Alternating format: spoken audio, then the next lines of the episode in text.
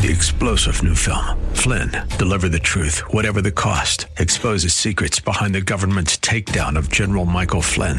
Flynn knew what the intel world had been up to. He ordered the first audit of the use of contractors. This set off alarm bells. He told the truth. He was the most dangerous person for Donald Trump to hire. They had to get rid of Flynn. Flynn, Deliver the Truth, Whatever the Cost. Available now. Watch it today. Go to Salem Now dot com. Salem Now dot com.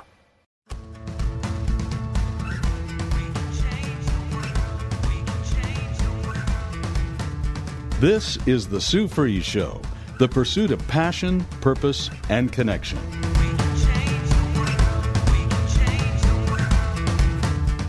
Now, here's Sue Frees. Thank you so much for joining the Sue Frees Show, the Sue Frees Show, and I'm so happy to be with you today. And sometimes I listen to this show and I, it's really interesting because when I'm on the air or before I get on the air, I pray about, Lord, what do you want the message to be today? And lessons that I'm learning, things that I'm going through myself, I feel it's a good place for me uh, to share because it's things that I'm actually going through and I feel like there's more passion and more feeling and it's real. It's real beyond real because I am going through these things myself.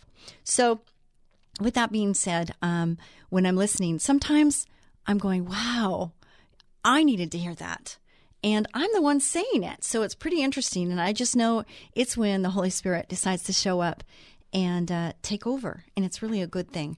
He, he's much better at all this than I am anyway. So I'm just really thrilled. I'm thrilled beyond thrilled that you're listening to the show. And you might be a new listener or you might be um, a listener that's been listening for a long time. This show's been on for eleven years. I know, crazy, right? eleven years. I just can't even believe eleven years has passed. And as we get older, I remember my mother saying that, gosh, you know, every year it just seems like it goes faster and faster and faster. And there's truth to that, really. There, there really is. So we're going to talk about uh, daily hope. We all need that, don't we? Uh, punishment and discipline, and there is a difference. And we're talking about this, and this was by Rick Warren. And I love sharing his things because I think it's, well, it's something that I'm dealing with, obviously. Um, but also, I just love the way he puts things because it's a perspective that it just, um, it's real. And I like the real part of it. So correct your children while there is still hope. Do not let them destroy themselves. If you love somebody, you're going to care enough to correct that person. Hebrews ten six says, "The Lord corrects the people he loves and disciplines those he calls his own." That applies to all of us, doesn't it? There are no perfect children. And look, adults, we're just grown up, hopefully, grown up children, right? We're still children, just in grown up bodies sometimes. And so understand that there is no perfect person on this earth. They need discipline, accountability, and training, just as God disciplines us because he loves us. We should do the same for our children. Now, parents, I have a daughter who has two little ones, and they're very little. Okay, little granddaughters. And I watch her, I watch her with her friends. I see other parents and their parenting styles. And one thing that I get repeatedly now as a grandma and even before, because I seem to be everybody's adopted mom, uh, what I would notice is that it was just very difficult to discipline. And what I tell people, for me, myself, is is that, you know, it's much easier when they're little to discipline than waiting till they're older to try to get them in line because it's just harder. And as an a, an adult and as a owner of a business now who manages many people, um, I'm finding that, you know, the same rules somewhat apply in the workplace. So I always do this parallel between what I'm learning personally and what I'm learning in the business world and how they they really go together. And I find that in the business world, side note, that if I don't hold people accountable, they go awry. And it's not good for us, it's not good for them, and it's not good for the company, and it's definitely not good for the other culture people in my organization. It's really important that there's a check and balance. And when things aren't checked and balanced, whether it's personal or at business, what happens is the boundaries are, they're they're not tight enough to where you feel secure. And I think we need to feel that security. And how do you do that? So parents, I want to just let you know that you're not being a bad parent when you discipline, and they might not like it. Just like I don't like it when God is disciplining me. I don't like it, but I know it's for my own good. Maybe they don't. Your children, maybe they don't know it's for their own good, but down the road, someday, they're going to realize just how much you loved them. Not because of how many hugs, although that's wonderful, and little love notes and making their peanut butter and jelly sandwiches, but because you love them enough to say no. You love them enough to say, that's not the best for you, or, you know, table manners, or just anything it is, just understanding the rules of life. It's a good thing, parents. And I want to just encourage you to not feel bad, but to understand that you're training them up so that your life will be easier, their life will be easier. And when you're not there to help them make those decisions, you've got the confidence that you've taught them right from wrong, and that they're going to make the right decision. Not always, nor do we, right? But but a lot more than not. And that's going to help them in their lives as they move forward. Thank you, Jesus, for that. This is the Sue Frees Show. Sue Frees, spelt like fries, one word, dot com. I'd love for you to go there. Go to the website. Please, please, please go to the website and check it out. There are eleven years of podcasts. There are subject matters, people that I've interviewed, uh, just little golden nuggets throughout everything. And I would love to just have you share that with other people also. Uh, also, let people know about Facebook Live. I'm on Facebook Live, and I switch back between two different uh, Facebook pages. One is Susan Frees, and one is Sue Frees Show. And one is uh, a fan page where you can never exceed your limit of people. And Susan Frees, I think I'm maxed out at, I think it's five thousand. So if you can't get on the Susan Frees uh, Facebook, go to Sue Frees Show, and you'll definitely be able to get on there. And I'd love to have you be be uh, connected with me. When you go there, if you have any issues, if you want prayer, anything like that, I would love to help you with that. Um, just no one reads it but me. Send me a note and let me know what's going on. Let me know what's going on. I'd love to connect with you. Okay. So back to this. If you are a believer, God does not punish you because all your sin was paid for on the cross. God doesn't have to punish you because Jesus took that punishment. God does not punish Christians for their sins, but he does discipline them. There's a big difference between punishment and sin. The purpose of punishment is to inflict penalty. The purpose of discipline is to promote growth. Isn't that lovely? Isn't that so wonderful? I love that. The focus of punishment is on the past, what you've done wrong. The focus of discipline is on the future. What can you be? What what you can be, what you can be. Think about that for a second. Yeah. I don't want to punish, but I do want to help people focus on what they could be. And I think it's really great when our heart is in alignment with what God wants for each individual person. See, it says in the Bible that God created us, right? He knew every hair on our head before we came out of the womb. He knew every word before we spoke it. He knows all that. How important are you that he knows all of that? So how invested is he in your your your future? You know, like what he wants for your life. He created you for a specific purpose. Are you living that? The attitude behind punishment is anger. The attitude behind discipline is love. All right. Well, we already know which one's better, don't we? Right? And see, we can't change our past, can we? We can't, we can't go back and redo whatever we did wrong. That's an impossible task unless you have a time machine, which I don't believe we do. So what can we do? We learn from our past. We bring it forward and, you know, ask for forgiveness if we need to, accept responsibility for wrong choices. But then we need to move forward, learn from it, and grow from it so that we can make a different decision, go a different direction, or maybe just help our brother out or our child out. Do we want our children to go through the same things that we went through? Well, yes and no. I think sometimes, well, most times, when we go through things, we learn from them and we grow. And in our growth, it causes us to be stronger. So there is a plus to this. And the reason I bring this up, parents, is sometimes we can protect too much. We can protect too much. And I think sometimes we need to let our children go through whatever it is they need to go through. My mother used to say, Susie, you are going to make choices every minute of your life, and you will suffer the consequences or reap the rewards.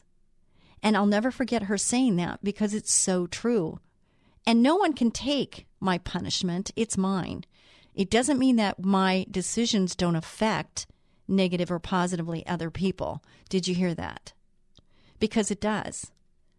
Our choices affect other people. There's a ripple effect. And we need to make sure that when we make these decisions, that they're, they're ones that we're not going to regret later.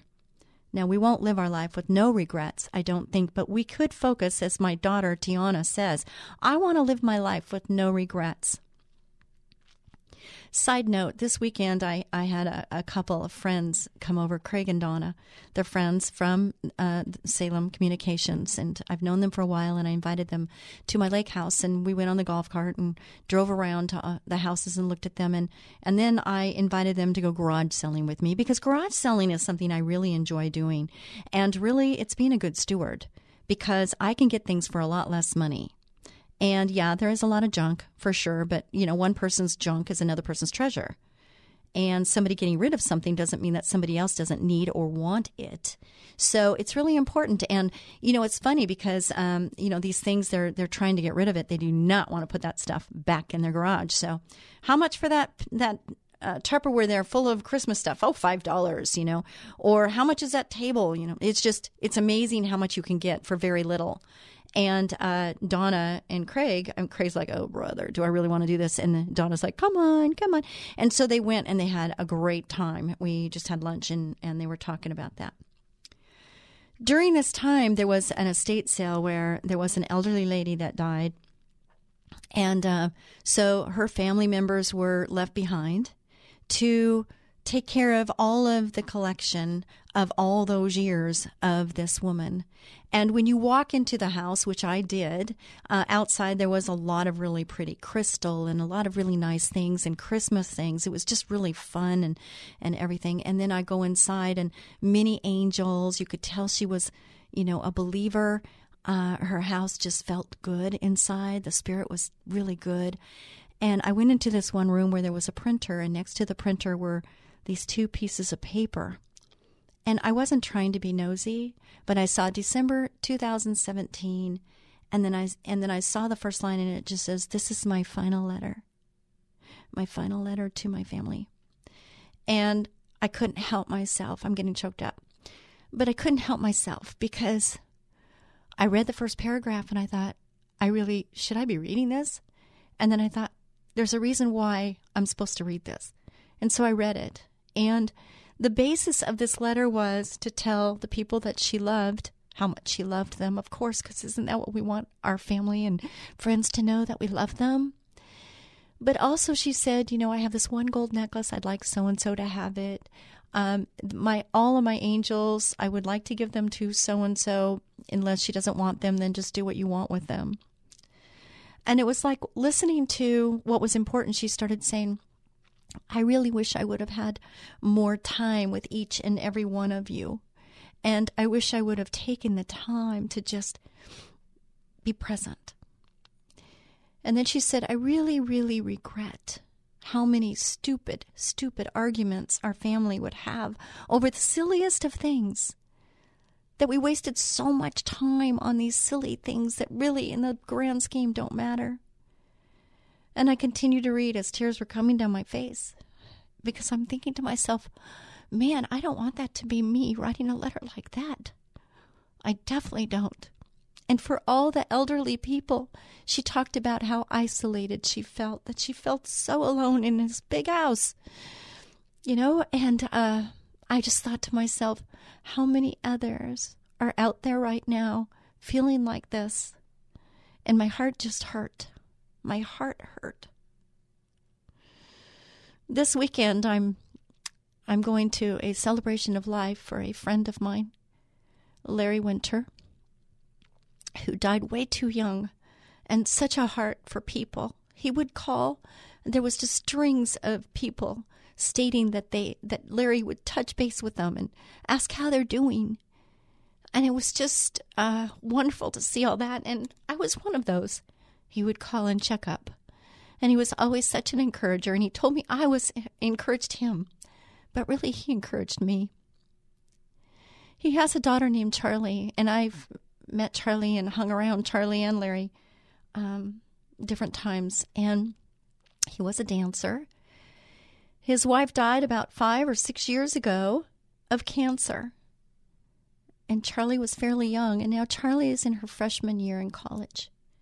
So now she's left with no mom, and six years later, no dad.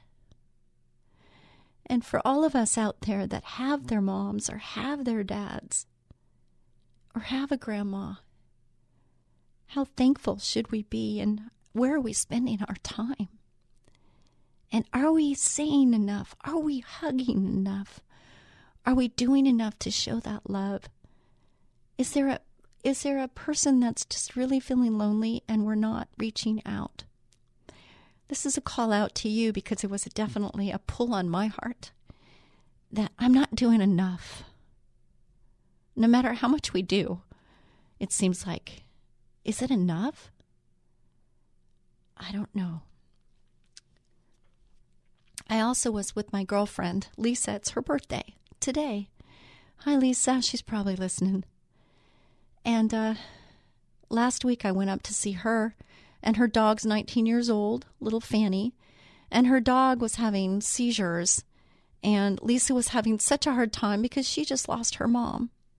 And Fanny was the last really thing that Lisa had that was part of mom. So it was really hard for her to let this dog go.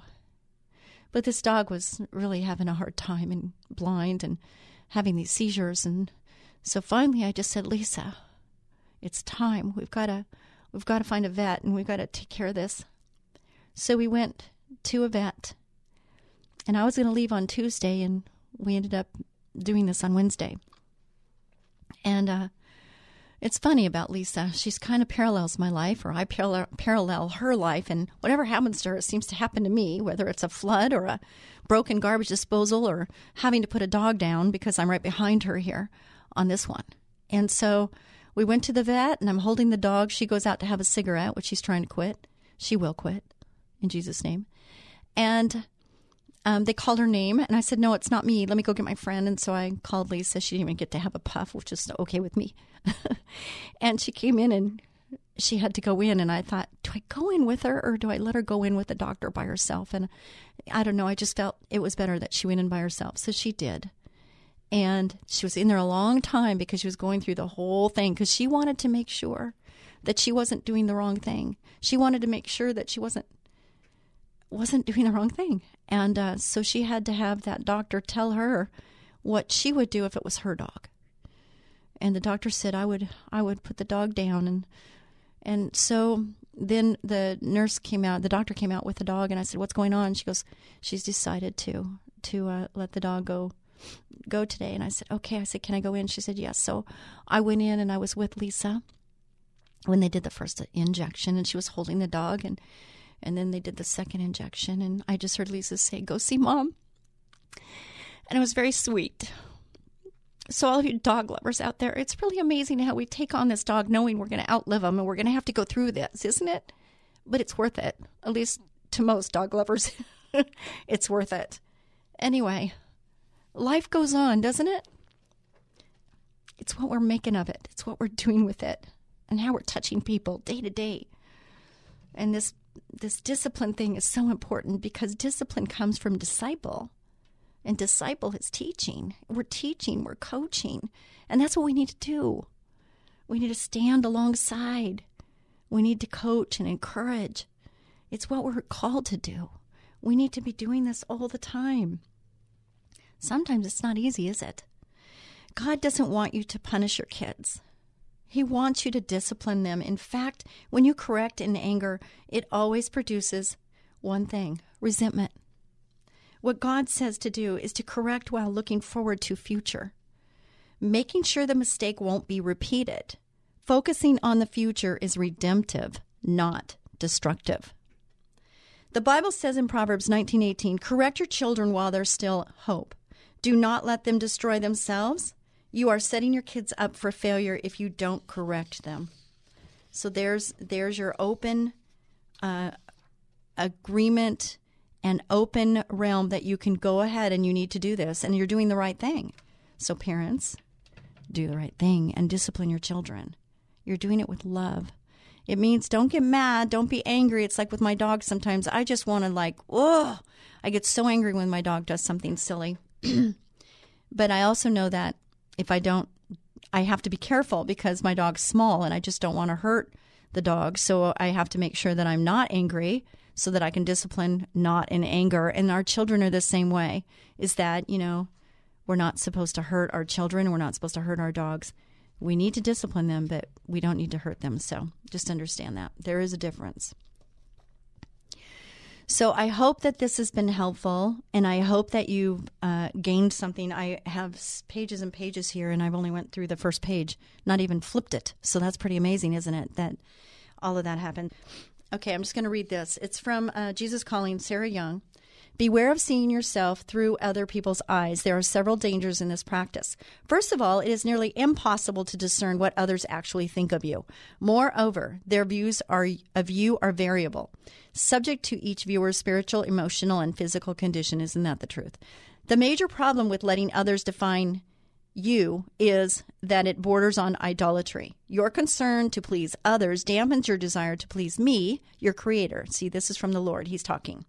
It is much more real to see yourself through my eyes, God's eyes. My gaze upon you is steady and sure, untainted by sin. Through my eyes, you can you can see yourself as one who is deeply, eternally loved. Rest in my loving gaze, and you will receive deep peace. Respond to my loving presence by worshiping me in spirit and in truth. And without faith, it is impossible to please God, because anyone who comes to him must believe that he exists and that he rewards those who earnestly seek him. That's Hebrews eleven six. Last one. Yet a time is coming and has now come when the true worshipers will worship the Father in spirit and truth, for they are the kind of worshipers the Father seeks. God is spirit, and his worshipers must worship in spirit and in truth. John four twenty-three, twenty-four. Isn't that good? We we cannot compare ourselves with others, and everybody's going through their own glasses. They have their own belief systems. So you can't rely on that for your own good. You need to rely on God. Be a blessing to someone, and we will be back with more of the Sue Frees Show right after this brief break.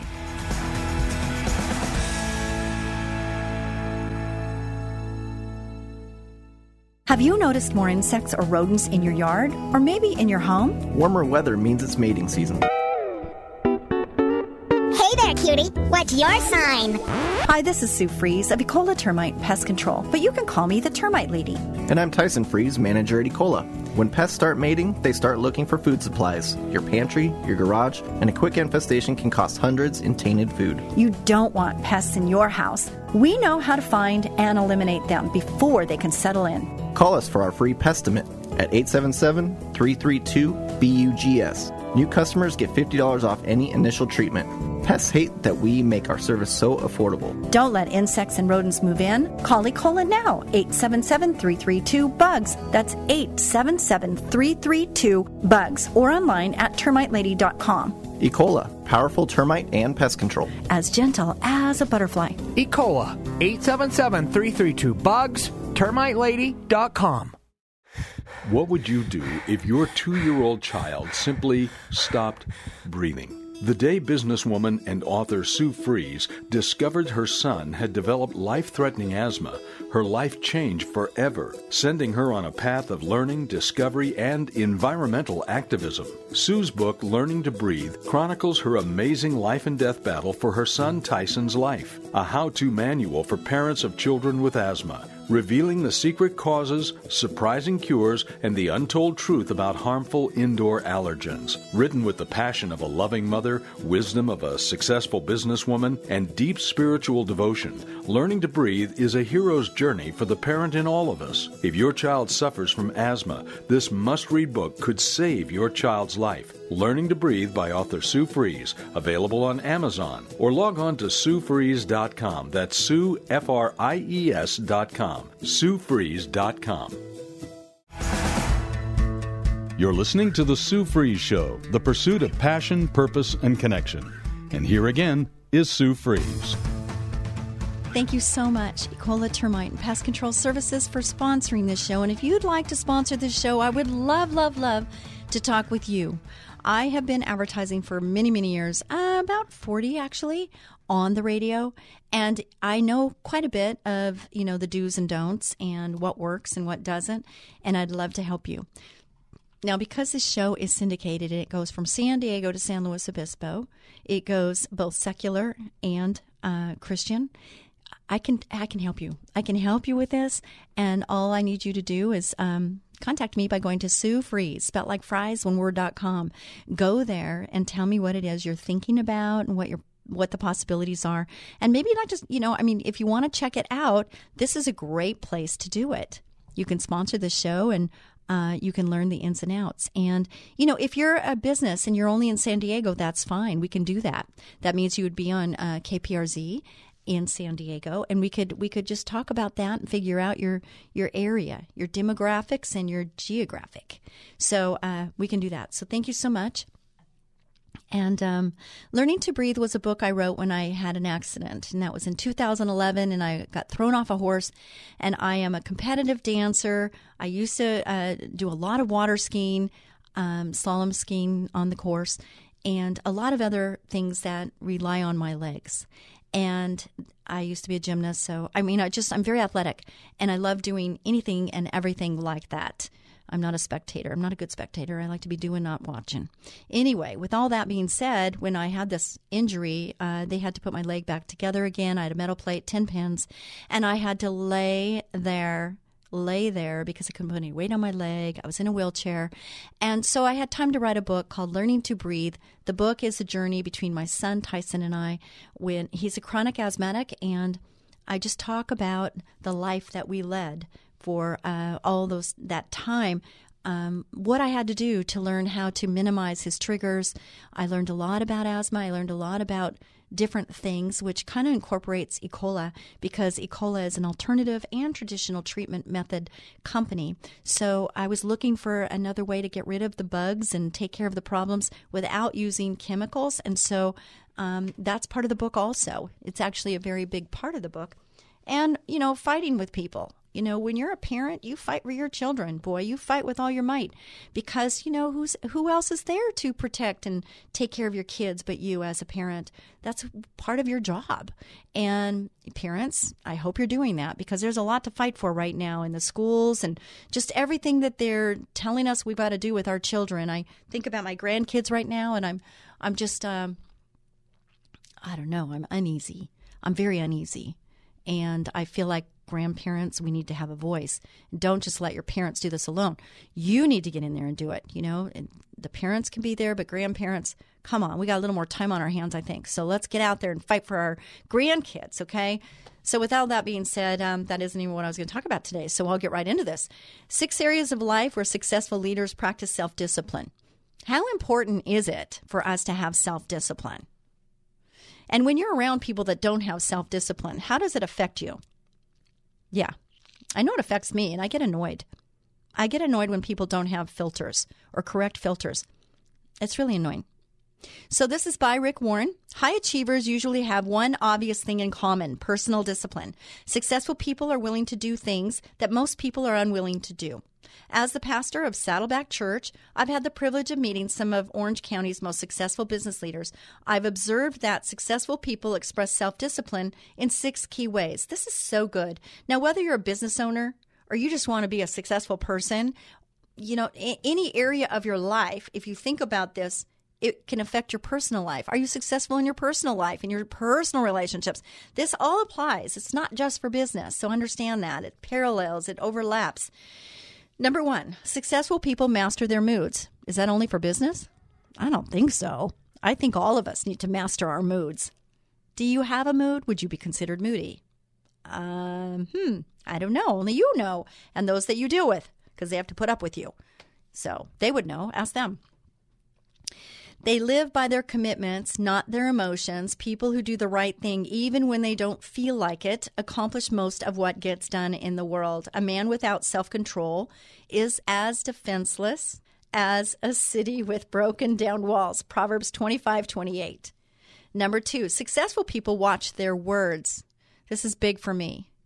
I mean, I'm I'm crazy about my words. I I'm very clear and cautious about the words, and sometimes I'll hear words come out of my mouth and I have to correct my words because I'm stating something that I don't want to happen, and I don't want that. I want to speak what before what it is. I want to speak it, okay? So if you have a child that's having issues, you want to speak something else, what you want to have happen. You speak those things over them to where they want to reach that. They want to reach that word. They want to reach that type of person. Do you understand what I'm saying? It's uh, really amazing. But our words are so powerful, so powerful. And the biggest word, the most powerful word on this earth, do you know what it is? It's Jesus. It's the most powerful word that you can ever say. And I don't mean like smash your thumb and say, Jesus. I mean, Jesus. You know, speak the name of Jesus, the power of the, of the word, power of his name. They put their minds in gear before opening their mouths. Ooh. They put their minds in gear before opening their mouths. He who guards his lips guards his life. Proverbs thirteen three. Does somebody come to mind right now when you think about this, where you think, boy, that person really needs to hear that? Here's another thing that happened.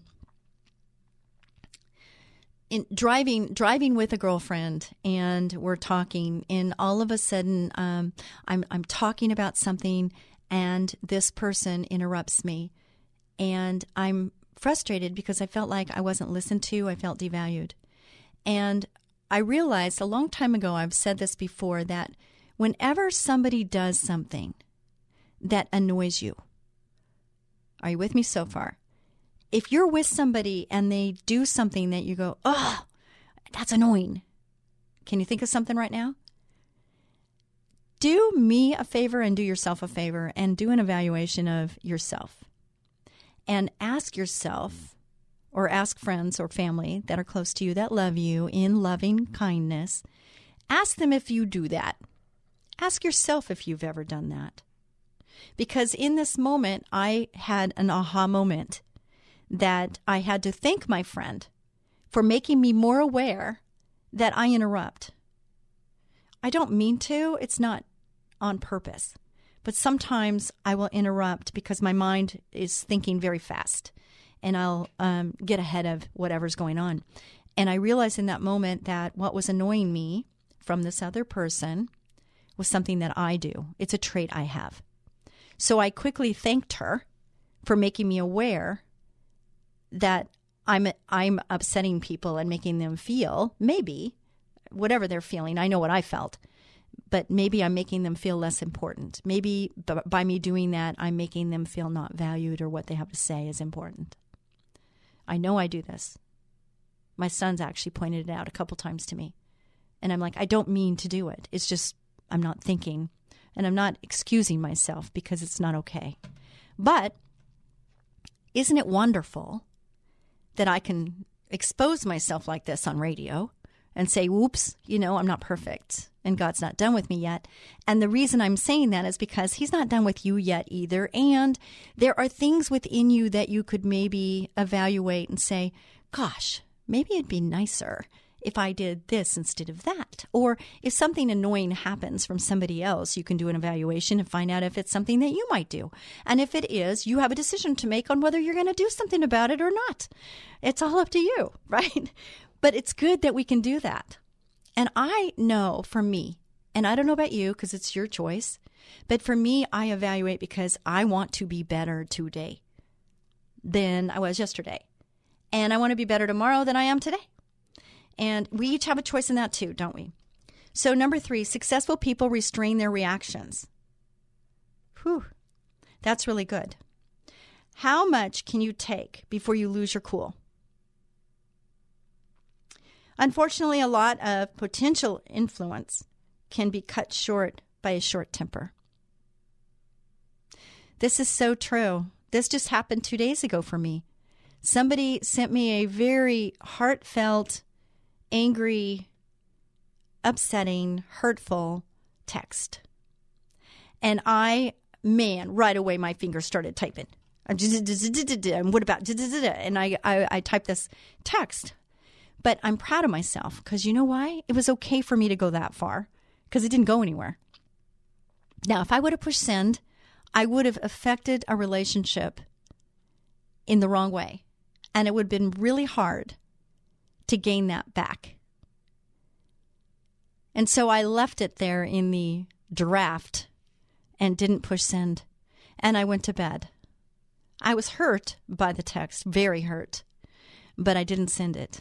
And the next morning, I rewrote it, thinking it would be better the second time around.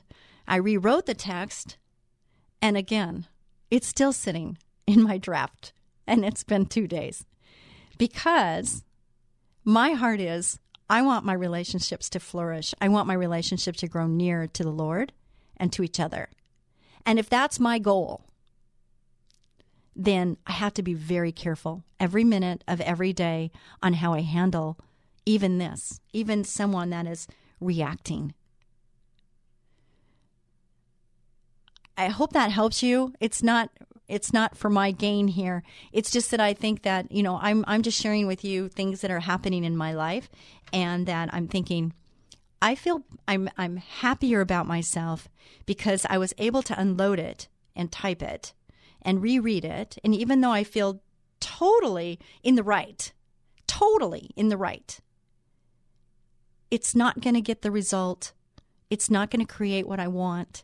So looking at that end game, looking at the goal at the end of this whole life from that old lady in that letter, looking at it from that standpoint, I'm saying, is it really, is this the necessary thing that I do? Or would it be better to find a time?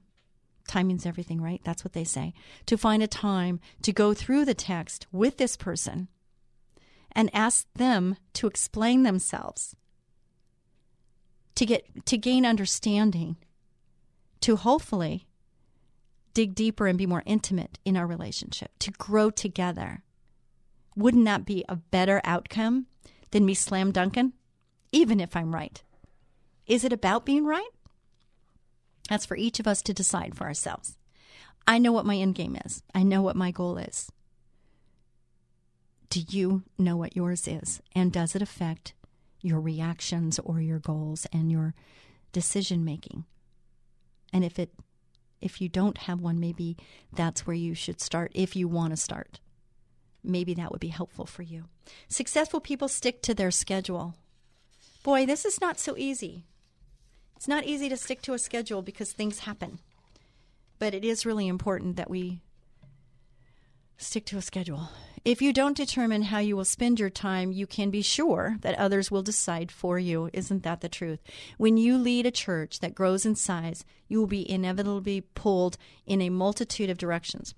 You'll have to become a great steward of time to be successful in life. Live life then with a due sense of responsibility. Make the best use of your time. Ephesians five fifteen, sixteen. We only have so many hours in the day, and we only have so many days in our life. How are you spending yours? It's a tough question, but if you figured you're going to live till whatever, and you figured out how many days that is, it kind of puts things in perspective for you. What are you waiting for? We don't have that much time. It's like a blink of an eye. So what are you doing with yours? Five, successful people manage their money. my garage selling is great. I just have to have some boundaries on, do I really need that? Or is there somebody I could give that to as a gift to warm up their day? Um, but if it's just to get it to get it, maybe I need to put some restraint on myself. So they learn to live on less than what they make, and they invest the difference into savings and give to causes that matter. The value of a budget is that it tells your money where you want it to go rather than wondering where it went. I love that. Isn't that great? That is so great. The wise man saves for the future, but the foolish man spends whatever he gets. Proverbs twenty-one twenty. Where are you in your finances? Ask yourself that question. How much money do you carry around with you? I'm going to give you a little helpful hint. If you can, put one hundred dollars in your wallet. Always have one hundred dollars in your wallet. I suggest you do it. I don't have an A T M card, but I was told this uh, many, many years ago. I mean, probably thirty years ago, I was told this. And I have to tell you, there's only been two times in my life in that in that thirty years that I've needed to use to pull that one hundred dollars out because of this or that. But you know what's nice is knowing that it's there. I know it's there if needed, but I don't just use it to use it. Now, some people don't want to have that in there because if it's there, they're going to spend it. Now, that's an issue. That's an issue because we have to have self-control.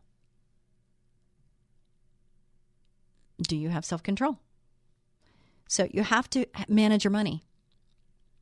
And you, you have to live below your means. You know, you, you don't have to live up to whatever. It's like buying a big purse and filling it. So you buy a smaller purse so you don't have so much to carry. How about just not putting so much in your purse? We don't always have to fill it. Like my garage right now. It's pretty full. And I'm thinking, I don't need all this stuff. So I need to have a garage sale. And I'm going to. So number six, successful people maintain their health. Huh. You know, if you don't have your health, you don't have a life, really. You, your lifestyle is messed up. Um, people wait until they're older to go on vacations. They work, work, work, work, work. Is this you? Work, work, work, work, work. And then your health starts to dwindle, and then you can't even enjoy the money that you've made. And all that time you put aside thinking later you're going to do it. Later you're going to take that vacation. Later you're going to... No. We need to be doing these things now. Enjoy life now. Now, I'm not saying spend, spend, spend, and don't have any money to eat. That's not what I'm saying, so don't say I said that because I didn't say that. I'm just saying life is short and that we have to take care of our health. So if you smoke, stop. If you're overweight, make a decision. And I, I don't really like the word diet. I don't I don't like diet. I like the word, um, it, it's just a different, it's self-control, but it's also just a quality of food. You know, I, I look at what I'm eating every day and I'll say, is that good for me? If it's not, is it worth it? I ask that. And I also say a moment on the lips, a lifetime on the hips. And do I really want that? But my biggest one is, is it worth it? Because the taste has to be enough to be worth the calories. Anyway, so, but health is more than that. Are you, are you going to uh, the doctors, doing physicals? Are you paying attention to your body? Is your body telling you something and you're not taking care of it? I have a toothache right now. And I have to tell you, I waited way too long. The tooth is cracked and it's now infected in my jaw and I'm in pain all the time. So I'm going to get it fixed. But I had to wait till it got to this point. I shouldn't have. I should have done it before now. Shoulda, woulda, couldas. Okay, so successful people maintain their health. They form habits in their eating and activities that keep their energy level up, help them last through stressful seasons in good health. That way, they can accomplish more and enjoy their achievements. Every one of you should learn to control his own body, keeping it pure and treating it with respect. That's First Thessalonians four four. It's telling you, you need to learn control and to keep your body pure and treat it with respect. Every one of you should learn to control his own body, keeping it pure and treating it with respect. Are you understanding what that's saying right there? That's First Thessalonians four four. Where do you need to develop self-control? What areas in your life right now do you need to develop self-control? The disciplines you establish today will determine, determine your success tomorrow. But it takes more than just willpower to produce lasting self-control. It takes a power greater than yourself. My girlfriend Lisa's birthday today, and she's quitting smoking. And so we need to be praying for that too. We need to have his power over it to ensure that it, it, it happens. I, you know, I, I bit my nails for fifty years. It took me fifty years to stop this ugly, awful, dreadful habit. But I finally did it. So that if, if I can do that, then you guys, there's no excuse. You can, you can change a habit. You can really do it. You can. If I can do it after fifty years, you can do it. The more you accept God's control over your life, the more self-control he gives you. That's really interesting, because I say that about disciplining our children, is that I used to tell Tiana and Tyson, I used to say to them, um, you know, Tiana goes, well, you're you're just judging me against or against Tyson. And I said, well, okay, that's true. But I said, you know, when I give you um, a curfew, you call me or you, you come in on your curfew. Therefore, I can let your reign out. My son would come to me and say, why does she have more privilege than I do? Why does she get to go? And why does she get to stay out, you know, whatever? And I said, because I, I she's created this trust with me that I know that she's where she's supposed to be, and she's going to call me and not make me worry, worry, worry.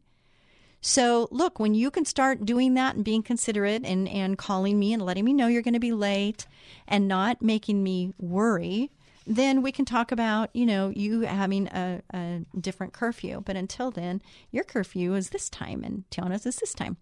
And Tiana was two years younger, so that kind of hurt. But it's what needed to happen because of consequences, natural consequences for actions, parents. We need to be doing that. So just understand that.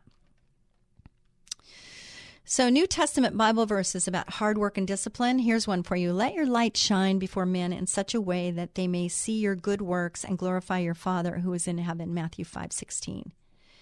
Come to me, all who labor and are heavy laden, and I will give you rest. How many of you need to hear that right now? That's Matthew eleven twenty-eight. I love that verse, and that verse really helps me, because how many of us right now feel heavy laden? And how many of us need to feel rest? It just seems like it's getting busier and busier. And here we're coming into what season? And what, what is happening? I was just looking at my calendar and I'm like, okay, where's everybody going for Thanksgiving? Where's everybody going to go for Christmas? Because we have traditions, and those family traditions are very, very important to me. And they are for our children too. My daughter calls me up and says, hey mom, I want to take the grandkids to the pumpkin patch. When do you want to go? Because Tiana and Tyson, we've been going to that pumpkin, same pumpkin patch since Tyson was two and he's thirty-nine. It's awesome that my daughter now wants to carry out that tradition with her children. And she wants to include, include grandma. So we go and have photo op, and it's just a wonderful time. And I just was in peace and so in love with my little Dakota, who was at that time two and a half months. I think she's almost three now. But I held her in my arms. She fell asleep in my arms. She was a little bit cranky, but I didn't lose, I haven't lost my touch because she fell asleep in my arms. And it was just, I was just sitting there rocking her next to the horses and the all the animals while Montana was going down a slide. And I was just having this little conversation with my Lord. And I just said, thank you, God. All those grandparents had told me how wonderful it is to be a grandparent. I didn't understand it. I just didn't understand how beautiful and wonderful it is. And then here I am with this little one that he created. And came out of my child. This baby came out of my child that was in my womb. And it's just amazing when you think about how, what a miracle that is. And I just thank the Lord, and I just want to be there and influence and encourage. So listen, that's what we're here for, right? Be a blessing to someone each and every day. God bless you. Until next week. Bye for now.